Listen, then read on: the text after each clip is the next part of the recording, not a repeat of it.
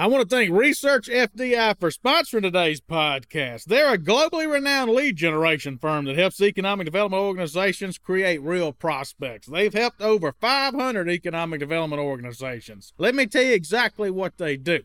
They facilitate one on one meetings with economic developers with corporate executives who will have projects soon. They can facilitate these meetings to where you travel to the corporate executive's office and meet them there, or you meet them at a trade show, or even have a conference call with them so you don't have to pay for travel. They recently launched a service called FDI 365, which provides you a lead a day of fast growing companies that will be expanding soon. Their research has helped over $5 billion worth of projects get sited since inception. I encourage you to go to www.researchfdi.com to learn more about Research FDI far as I'm concerned, they are absolutely the best lead generation firm in the business for economic developers. Call them at 514 488 3168 and see how Research FDI can help you create real prospects.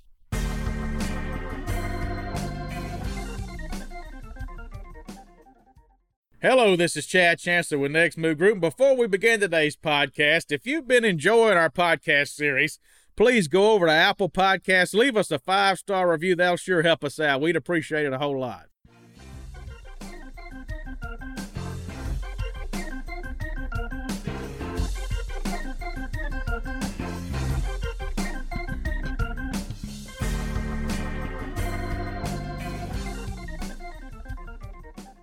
Hello and welcome to the Next Move Group We Are Jobs podcast. I am your host, CEO Chuck Sexton, and I'm joined today by one of our great partners and someone who is a, uh, a, a sponsor of the podcast.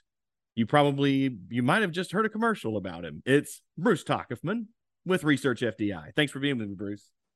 Chuck, good to be back on the program. How are you doing? I'm doing great. You know, um, I've gotten out of the habit. I started this habit where I would always have a I'd pick a bourbon based on the guest. And, uh, you know, things have been really busy lately. So I just slip my mind every time I jump on the podcast. But this week, uh, I remembered and I picked out a very special bourbon in your honor.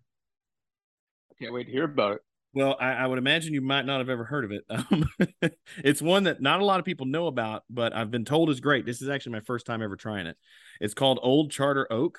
It's aged at Buffalo Trace Distillery but it is also aged in a French oak barrel. Why do you think? Ah, okay. Ah, uh, it's a little je ne sais quoi. Uh, peut-être parce que je suis québécois. I have no idea what you just said, but I heard Quebec in there. For those of you who are uninitiated, Bruce and Research FDI are based out of Montreal, and uh, they're great folks to work with. I've worked with them several times in my career um, in multiple locations actually. And uh, I really appreciate the work that you all do. So I wanted Bruce to come on. I think it's good for us to have Research FDI's folks on from time to time just to give us an update on where you know you see the economy, where you see the market specifically when it comes to recruitment projects. So if you don't mind, let's make sure that for people that don't know who you are, let's tell them who you are and what Research FDI does. Absolutely. So uh, once again, my name is Bruce Tackleton, president of Research FDI. So what we do is we help companies, uh, economic development organizations, and utilities with recruitment, helping identify companies that are expanding, relocating, uh, and, and, helping them find new homes. And, and it, it, it, like Chuck mentioned, you know, we've worked together in rural communities and larger communities, really uh, honing in on what exactly uh, economic development organizations are looking for and helping them find good fits for attraction and you do a great job at it. And I'm gonna tell you something. I just took my first sip of this um, French oak aged charter oak bourbon, and it's phenomenal. I'm jealous. Send some of that up here. Well, you know what's funny? I had actually never seen a bottle until three weeks ago, and then um, I was with some of my buddies that I, I go to the gym with, and one of these guys is a big bourbon connoisseur, and he was talking about it and he said, you know, if you can find that bottle for, you know, 350, that's a good buy. And I thought, hmm, I just saw a bottle. I'm gonna go see how much that is. I'm not gonna say how much I paid for it because it was a lot less than that. So, you know, if I ever get that deal again and want to sell a bottle, I don't want to know what anybody know what profit I'm making on it. Chuck, I, I, have a confession for you actually. Uh, this is, this is going to embarrass me and probably research FDI, but I'll say it anyway. I only got into bourbon about a month ago. Now I love it. I drink it all the time, but it's only been 30 days that I've been into it. I wasted dozens of trips visiting you in Kentucky and not touching it. Now yeah. I love it. So, so I just got into it 30 days ago. My, my neighbor is a connoisseur as well, and he got me into it in Montreal. Of all places, I got into it. I've been to Kentucky so many times. I could have been drinking bourbon with you this whole time. I don't understand why you never tried it before. Jeez. I know. I know. Tell me, Bruce. Well, look, uh, you know, we're, we're, we're, we just have to speak honestly with one another, and, that, and that, that's how this podcast has to begin. well, you know, you tried to get me to try something when I was in Montreal, and I did not enjoy it, and it was called an Airbnb. hey, listen. we don't have to get into that on this podcast, but it was a nightmare of a story. Um, well, well, that's the last the last time we had we have Adam uh, work on the laundry. All right, so you just went to IEDC. I yes. want to hear, you know, how was IEDC? How was the attendance this year? What was, uh, what were people talking about? You know, it, it was tremendous. Um, Oklahoma City was a great host. Um, the, the, hotel was awesome. The conference center was right attached to the hotel. All new amenities. Uh, Research FDI, of course, had its annual party, which was fantastic. Uh, and in terms of, the, of I guess, uh, the sessions, you know, I, I hosted a session with my colleague Scott Bryan, uh, Jeanine Jerkovic from the City of Surprise, and Jared Smith, uh, the director of the City of Henderson. We talked about mastering the pillars of investment traction. We got a pretty good attendance. We got kind of a tough slot Sunday at four o'clock. A lot of people were probably ch- checking out Oklahoma City or watching the NFL, but uh, we still managed to get 60 people at the at the session. So managed that, that was good, and a, lot of the topics, including uh, DEI and uh, you know other other topics as, as, well, including housing, workforce. So I thought it was a great conference. Awesome. I uh, I'm sad I didn't get to go, obviously, and I think I've said this before, but you know we for as far as our, our schedules go and as busy as we are right now, uh, you know unless we're uh, asked to speak at a conference, it's really difficult to to pull away and schedule, you know, throw something in just just to go. Um, I'm actually going to be going to the um, ACT workforce conference down in uh, uh, work ready conference down in New Orleans on Sunday, speaking on Monday there. So anybody who's listening to this uh, this week, if you're going to be down at the ACT conference, you want to link up while we're there. Uh, I'll be there, Chad will be there, and Ivy Stanley, our COO, uh, will be there as well. So we'd love to see you all if you're down there. Just shoot me a shoot me an email, chuck at nextmovegroup.com. We'll get together. So as far as the state of projects, project activity. It's something we talk about a lot. Economic developers obviously concerned with it all the time. I'm curious from your end, since you're helping economic developers, power companies, and, and states, others, uh, to secure meetings. Uh, is there any particular industry you're seeing a lot of traction in, or maybe multiple industries you're seeing traction in right now? Yeah, I don't, I don't know about you on the site selection side, but we're seeing a lot of projects involving electric vehicles, battery manufacturing, uh, fintech, medical device, pharmaceuticals, uh, food production. Those are the main industries we're seeing a lot of traction from, especially around batteries. We're seeing maybe four or five of those a day. What, what are you seeing on your side? Well, it's very similar. EV uh, is a big one, um, and you've got raw materials. So there's a there's a, a component to this that I think a lot of people are are not thinking about, and you have all these announcements occurring with a lot of construction forthcoming and you got to have raw material. You got to have steel. Um, and then with the batteries, you've got to have, um, you know, you've got to have rare earth metals. And so I actually heard about a uh, rare earth metal project just uh, two days ago uh, that's going on. It's not one that we have right now, uh, but ours, our site selections all been raw materials, um, EV related, and uh, another one that is based in the construction industry. Uh, this is actually an RFI that has not gone out yet.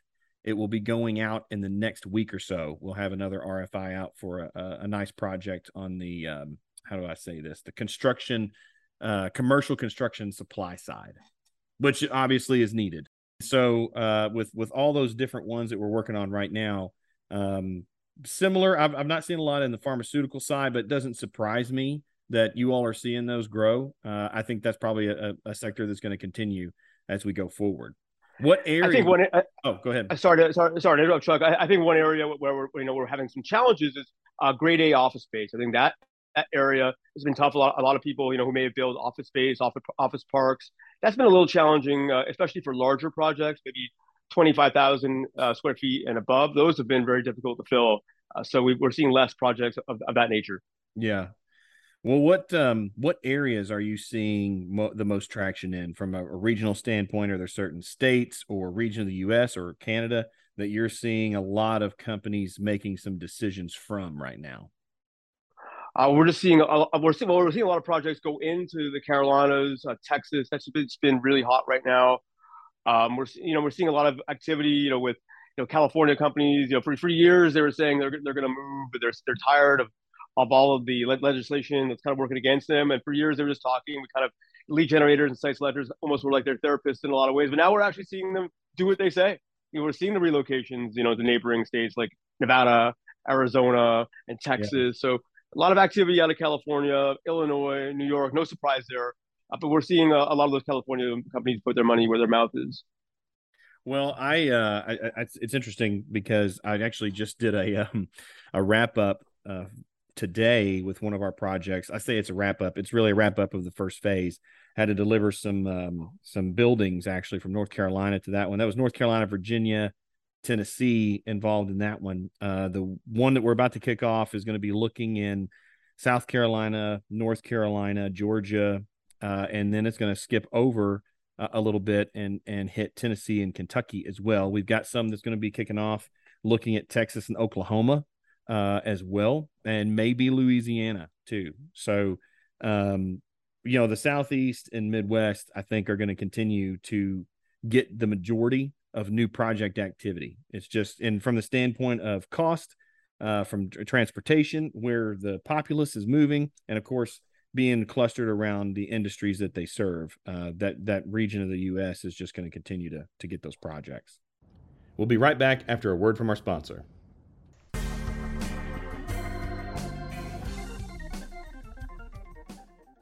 I want to thank location1.com. Some of you know it as Lois for sponsoring today's podcast. In my opinion, Lois is the best buildings and sites database on the market. One of the reasons I think that is it gives you nationwide exposure. So I used to be the economic developer in Paducah, Kentucky, and I made a terrible mistake. I only put my buildings and sites on the Kentucky Economic Development Buildings and Sites database. Well, Paducah bordered Illinois and was within 30 or so miles of Missouri, Indiana, and Tennessee. So, what sense did it make for me to not put my buildings and sites on a nationwide database? Well, Lois does that for you. Looking back, I should have put my buildings and sites on Lois. It's also easy to use for an economic developer. It's just like using Facebook. It walks you through how to insert your pictures and your information and so forth. And the thing I like most it works well on my iPad. If I'm in an industrial building, I want to be able to look at that thing on my iPad.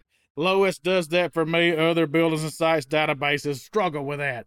So if you got 10 or 15 minutes to spare, go over to location1.com, book yourself a demo, and see if this can help your community have more success.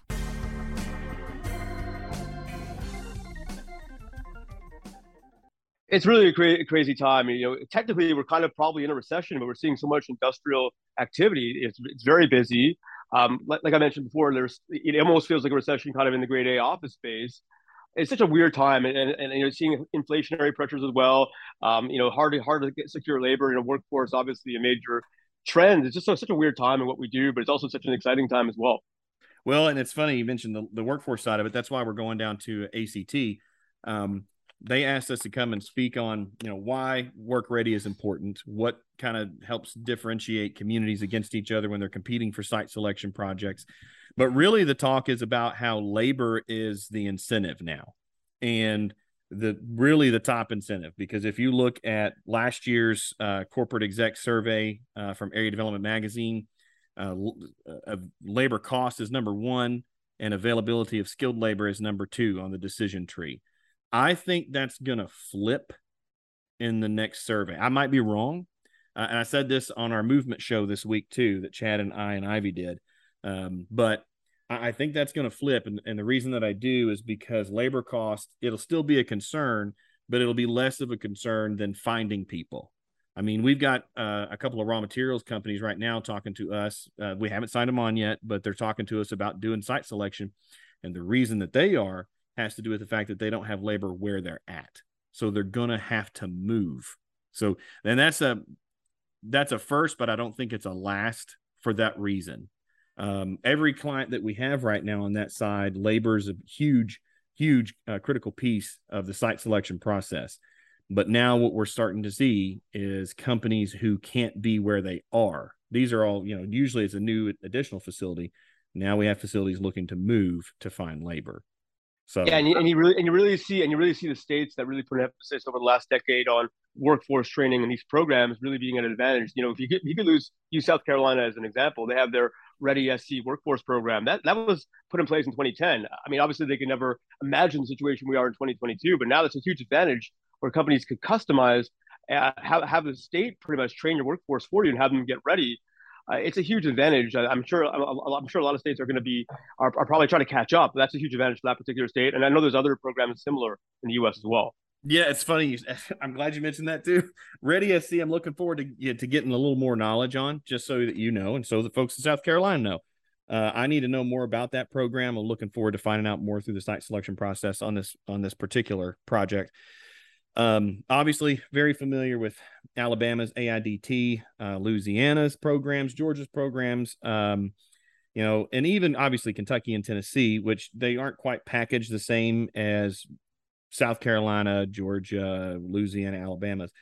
But um, having those programs is really, really, really key. It was a uh, huge point of discussion today. We we actually we did the kickoff with this uh, current site selection project today, and um, and part of the musts and wants uh, discussion, they really wanted to hone in and focus on uh, startup training and um, on uh, training incentives and how those are going to relate to them as a company uh, because they are so concerned about the workforce side. I think. Yeah. Go ahead, sir. Oh no, it's okay. I think the states who have those programs in place, like the ones we've mentioned, they're ahead of the game with what the big, you know, number one thing on on private sector CEOs' minds is. But the states who are also doing a good job with site readiness, and let's say you're you're a state that's doing a good job with site readiness, but maybe you have all the pieces of a good training story, but you haven't you know pulled those together under one umbrella that you know sells how that state can help a company as they come in. I think those who will take the time to pull that together uh, and get those sites ready are going to continue to shine going forward with new projects. No, absolutely. And you, and you see those states that have done that are at a huge advantage, and, and some are catching up. And, and it's just it's such an interesting time for industrial activity. And, and uh, we'll, we'll see what happens over the next couple of years. But I suspect we'll, we'll stay busy and what we're, what we're up to. I mean, is that what all your prognosticators are saying too? That you know, project activity is going to dip for a second here in the recession, then pick up again next year. I don't know. I, I mean, I, I, you, common sense says that that yeah, we will see a dip in activity, and, and there might be some panic at the beginning, but we, I, I still think industrial um, it will be strong. You're still seeing you know workforce empl- employment market is strong, but there's other factors. You know, like again, we mentioned inflation. We're in a period of, of the Great Resignation where you know, people are switching jobs like they're changing their underwear, right? So it's such a it's such a random time, it's a weird time in the economy. But there's so many almost offsetting factors. So yeah, we're probably at the beginning of a recession, and there's so, so much instability now with the war in Europe, and that and that caused obviously um, Europe to Europe investment to go down, and obviously uh, the great migration of workers in Eastern Europe. So there's so many different factors that's affecting FDI around the world right now. But uh, again, just stay tuned. It's going to be, going to be going to be a bumpy ride over the next 12 months, but I think it'll self rectify over time. Well, risk drives um, new investment, and or at least um, trying to spread your chips. We'll put it that way. So, I actually look for some companies in Europe, especially Germany, uh, where you know there's some volatility in in utilities over there, and the ability to ship goods and get uh, goods to their clients, uh, especially those in the U.S. I mean, what people don't realize because the the no, misnomer was that manufacturing was dead in the United States for a long time but we're one of the largest economies as far as consumption is concerned. And as you look at pandemics, uh, you look at things, even even thinking back all the way to um, the nuclear disaster in Japan that occurred. I mean, you saw supply chains trying to shore up after that uh, that happened. But after the pandemic, and you had borders shut down, and now you have wars uh, that are causing major problems, especially in European countries. I think, and I could be wrong, but I think it's going to continue to drive uh, more production into the United States. We just, you know, we as a country have to be prepared for it. And one other thing we have to mention also is kind of the uh, disruption to supply chain. Like 94, we, we you know, we, uh, there was a, recently a survey out by OECD, uh, uh, uh, for, uh, basically surveying Fortune 1000 companies. 94% of those CEOs are seeing supply chain disruptions from COVID and inflation and all, all these other factors. And mm. 55% of those Fortune 1000 companies also plan to down, downgrade their growth, their growth outlooks as well. So that those are all factors we have to consider as well, supply chain issues. Yeah, it's pretty crazy. Some of the stuff we're going to talk about at the um, Work Ready conference this week was eye opening to me as far as um, some of these surveys of CEOs and what's going on right now. Um, there, I can't remember exactly what it was. It's something like 89% of CEOs um, have ranked um, workforce and or apprenticeships uh, as uh, one of the things that they think can alleviate the skills gap and alleviate the workforce issues that are occurring in the country. But then you have um, like 90% of them, and I'll have to try to find that one real quick, but 90% of them are, are scared they're going to lose their jobs. No, Three, no, I, 75%. There it is. Three and four CEOs fear losing their jobs, uh, according to a, a, survey that was uh, just a couple of months ago. And the key things that are causing them to feel that way is supply chain, Mm-hmm. workforce mm-hmm. crisis, and digital transformation. Just the adoption of digital tools, how critical that is for business uh, across all sectors, uh, especially from an automation standpoint. And I think we're going to continue to see that too. I mean, I don't know if you're seeing that with the companies you all are dealing with on the recruitment side of things and, and working with people, but yeah, one, one thing we also have to consider for FDI is also the, the effect of uh, reshoring. So we, we, we expect the U.S. to benefit greatly from that, but we also believe Mexico has benefited and will benefit from reshoring as well. And, and just another, another crazy statistic about what's happening that a country like Turkey, who's kind of trying to be neutral on where they stand between the U.S. and Russia, uh, it, this that country alone's experienced tremendous inflation up to seventy percent because of these mm-hmm. shocks and their CEOs are looking at shutting down operations or looking to relocate to a different region. So not a lot of of you know economic development organizations in the U.S. or Canada target Turkey, but you know those those those those companies have to go somewhere. Yeah, and inflation has um, not been as difficult maybe the last couple of months. There's a lot of people saying, well, that's because we've got a midterm election coming up, but um, whether it has to do with this or not, I was talking to some some folks in the oil industry uh, this week, just a couple days ago, and there's been a bit of a dip in uh, oil prices. But they started talking about, and I don't understand all of this, but they were talking about the, the, reserve and um, this other country that has uh, shortened their market, and the fact that these guys are in the oil industry heavily, and they said I, they think late November, early December, there's going to be a massive spike in fuel prices again, which is going to uh, continue to push companies to want to have, I think, rail access uh, as a part of their footprint and we'll be right back.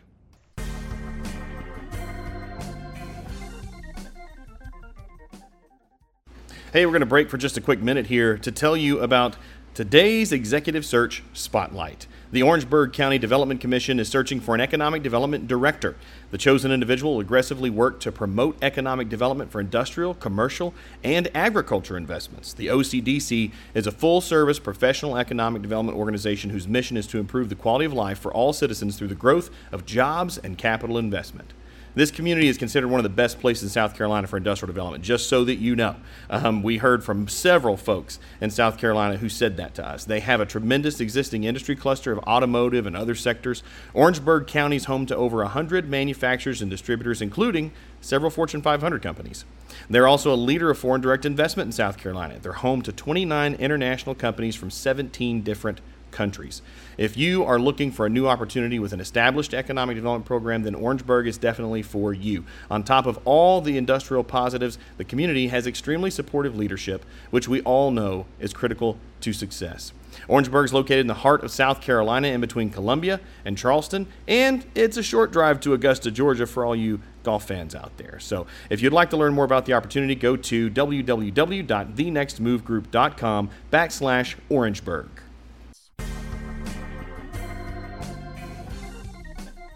Now, uh, I'm I'm not a uh, well, I'm not a politics guy, but um, do you think um, if, if uh, I guess if the White House goes back to to uh, red leading, do you do you anticipate the, the Keystone Pipeline uh, maybe helping some of those issues moving forward? I know the Biden administration squashed that, and the Canadian government was ready to extend it into the U.S. Do you think that, that would be a factor that would help the economy well, in the U.S. Or we're we're two years from finding out what's going to happen with the White House, but um, you know if uh, you know if either of the houses flip, um, I don't think that that's going to get restarted anytime soon. I just don't. Um, you know, it, it was going. It only eight percent of it was built. I think when they when they shut it down anyway, and so you know the decision's got to be made. Is that something that's worth uh, pulling? And of course, I've seen some studies on you know that uh, product that's coming through the Keystone pipeline, and and you know how much refining has to be done to it, and whether it's worth it or not. I don't know. I don't keep up with that piece. Um, obviously, with all of the supply chain disruptions, uh, with what we've seen through the issues in Europe and the disruptions we can have in you know natural resources. You know, I think it's important uh, as our country, your country, Canada, uh, to continue to make sure that we can be self reliant. Uh, because you know who knows what could happen uh, a month from now as far as you know our supply chain goes, and could we be facing an issue like Germany's facing right now uh, with their natural gas? but with oil no, instead. Yeah, yeah, no doubt. And, and one last thing to consider about this issue is also, um, you know, I meant, earlier in the program we mentioned that the industries that we're seeing a lot of activity in electric vehicle and batteries, they need certain raw materials. I believe lithium and other other raw materials that might run run out. It's not it's, there's not an unlimited amount of these these resources. That could be an issue as well as as uh, North America moves towards electric vehicles. I mean, those are those are in really short supply because I, remember seeing studies about how much coal we had left in the ground and this and that. But there's far more of that than there is rare earth metals and and the, the items that are needed for these electric vehicles. And of course, we have to have a more robust infrastructure in the United States to really even be able to consider having everybody plug their cars up when they get home. So I still think there's going to be a, a longer period of time before you have even 50% adoption of electric vehicles going forward. Uh, I just well, I, well, in, in, Canada, they're actually going to make it mandatory by 2035 for everyone to have uh, an electric vehicle. They're not, they're not even going to sell you know, old-fashioned gasoline cars anymore. So, well, that's easy for kinda... you. You've got all that hydropower up there. yeah, even, if, if you've never been to Canada, they don't call it electric power; they call it hydro. They don't even yeah, say power; they just say hydro. Our hydro bill was blank. Your water bill? Nope. That was their power bill. yeah, listen, uh, the Quebec economy is blessed with one thing: cheap power rates. So, cheap plug for the Quebec economy and invest Quebec. Cheap hydro rates if, if you want to invest in Canada. Well, it's it's cheap until you throw that slap that global surcharge on there, whatever it's called. All, yes, uh, yes, we have an renewable renewables. yeah, yeah, we, we you know we may have high taxes, but at least we got cheap hydro rates, right? Right. well, well, if, if I didn't have all these extra surcharges, my my power rate would be two and a half cents a kilowatt hour. But as it stands, it's fourteen. So that's it's funny because it's one thing that I hear a lot of private industry complain about the most is and it's not i don't want to call it complaining it's just like uh, come on you know uh, we'll do what we need to do but do we have to pay so much to do it? Mm. where do you think in canada just speaking of um, your proud uh, maple leaf country um, yes. where, where do you think the most projects from an fdi standpoint coming into the us what territory do you think is sort of the ripest. Would you would you give advice to an economic developer to say hey if you're really going to go hunting in canada you need to go to x well i think anytime you want to do fdi missions in canada you got to remember that 50% of the of the canadian economy runs through ontario and quebec. So you got to immediately look at on, ontario and quebec as the two top options and, and ontario being the number one the economic driver of canada. But again it depends on your target sector. If you're looking for you know certain food production. You might want to look in Saskatchewan or Alberta if you're looking for oil and gas. Def- Alberta is definitely your place. Or you're looking for forestry, you might want to look towards British Columbia or Quebec. So you really got to hone in on, I guess, which sectors you're looking at. But I mean, in terms of the largest pool of targets, Ontario and Quebec would be the top two. And it might even be a good idea to kind of combine um, Ontario and Quebec in one mission if you could, given the geographic proximity. Yeah, no, that's good advice. I appreciate you giving that. I uh, I'm wondering if I were in Montreal, where would I go get a good steak? I think you you you and I are no strangers to having a good steak together in Montreal. But you and I have had, had a good one. Did you enjoy the steak at Gibby's when we went? To yeah, I did. No, I did. It was great. and what did you call it? Was it Old Town or or what, what was the, the the term for that area of Montreal? Yeah, I think also if you're in Montreal, you definitely want to check out Old Montreal uh, to you know to kind of enjoy it. You kind of feel like you're in Europe. If you, if you can't afford to take a vacation in Europe, Montreal, Old Montreal could be a good alternative. So or or Quebec City for that matter. That could be a fun place to visit if you have a limited budget and want to check out a place that kind of feels like Europe. Uh, so a good place to visit is old, is old Montreal. Did you, yeah, did you, yeah, did you say unlimited budget? if you don't have if you don't have an unlimited budget, then maybe you're better off in uh, visiting Quebec City or Montreal. But if, oh, okay, if you have the if, if, if, you have the budget to visit Europe, of course, uh, check out France. I thought you I thought you were saying if you have an unlimited budget, go to Quebec City. And I was going to ask you how expensive it was to go there. That's no, no, no. Well, it, well, it actually might be good for for Americans to visit Canada right now. The, the U.S. dollar is so strong compared to the Canadian dollar, so it might be a good time for for Americans to visit. Yeah, that's true. That's a good point. Come up there, get some Molson's, bring it back across the border if you can sneak it. Um, I, I do of course, hitting the duty free shop every time I go. and, and, and of course, there's always some good time for karaoke. You can always enjoy some karaoke uh, in downtown Montreal. Well, right, Chuck? Have we ever sang karaoke together before? no, you, you and I don't dabble in such things. I remember when we got up there and like your staff was like, "Do we really have to go sing karaoke with these people?" And you said, "Yes, we do." well, listen, we found the only karaoke bar in Montreal that was open on a Tuesday night, so good for good for us. Well, I will. Uh, as we wrap up here, I want to say one other tip about Montreal: be careful uh, getting an Airbnb because there's certain areas of Montreal that you they're not legal. well, you, you learn something new every day. And the owner will still rent it to you, and then you'll come back and not be able to get in it because everything's been all the the lock's been broken off, and all the buttons, keypad buttons, have been super glued. well, just just another story for the road, Chuck. Yeah, yeah. Just so everyone knows, um, I am listed in a police report in Montreal. That's that's enough said, but I, I am listed in a police report there. I didn't do anything wrong. I just had to be a witness. well, listen, this is a, this is the PG show. We better we better stop there. Yeah, that's right. What's the next conference you're going to be at? All right, so we're next show I'm going to be at. Um, I'm going to be at Live Exchange in Orlando. So I've been invited to speak on FDI in emerging sectors, and after that, I'm going to be at the Economic Show in Columbus, Ohio. What about you? Oh, when's the uh, the show in Columbus? Uh, I believe it's December sixth, to the eighth. Don't hold me to those dates, but yeah, economics uh, should be should be fun. First time they've had it in kind of a, a cold, uh, I guess, a cold area. Usually they have them in Arizona, or Florida, but uh, Columbus. I love Columbus. It should be fun, uh, but it's going to be a little chilly for our friends uh, south of the border. But it's going to be fun for a Canadian. Well, that's not too far from me. You never know. I might have to sneak up there with you and, and sing karaoke and have a bourbon. Well, sounds like a plan, my friend. All right, brother. Thanks for joining me on the podcast, Bruce. And uh, we'll see everybody next week. Thanks. Always pleasure. Take care.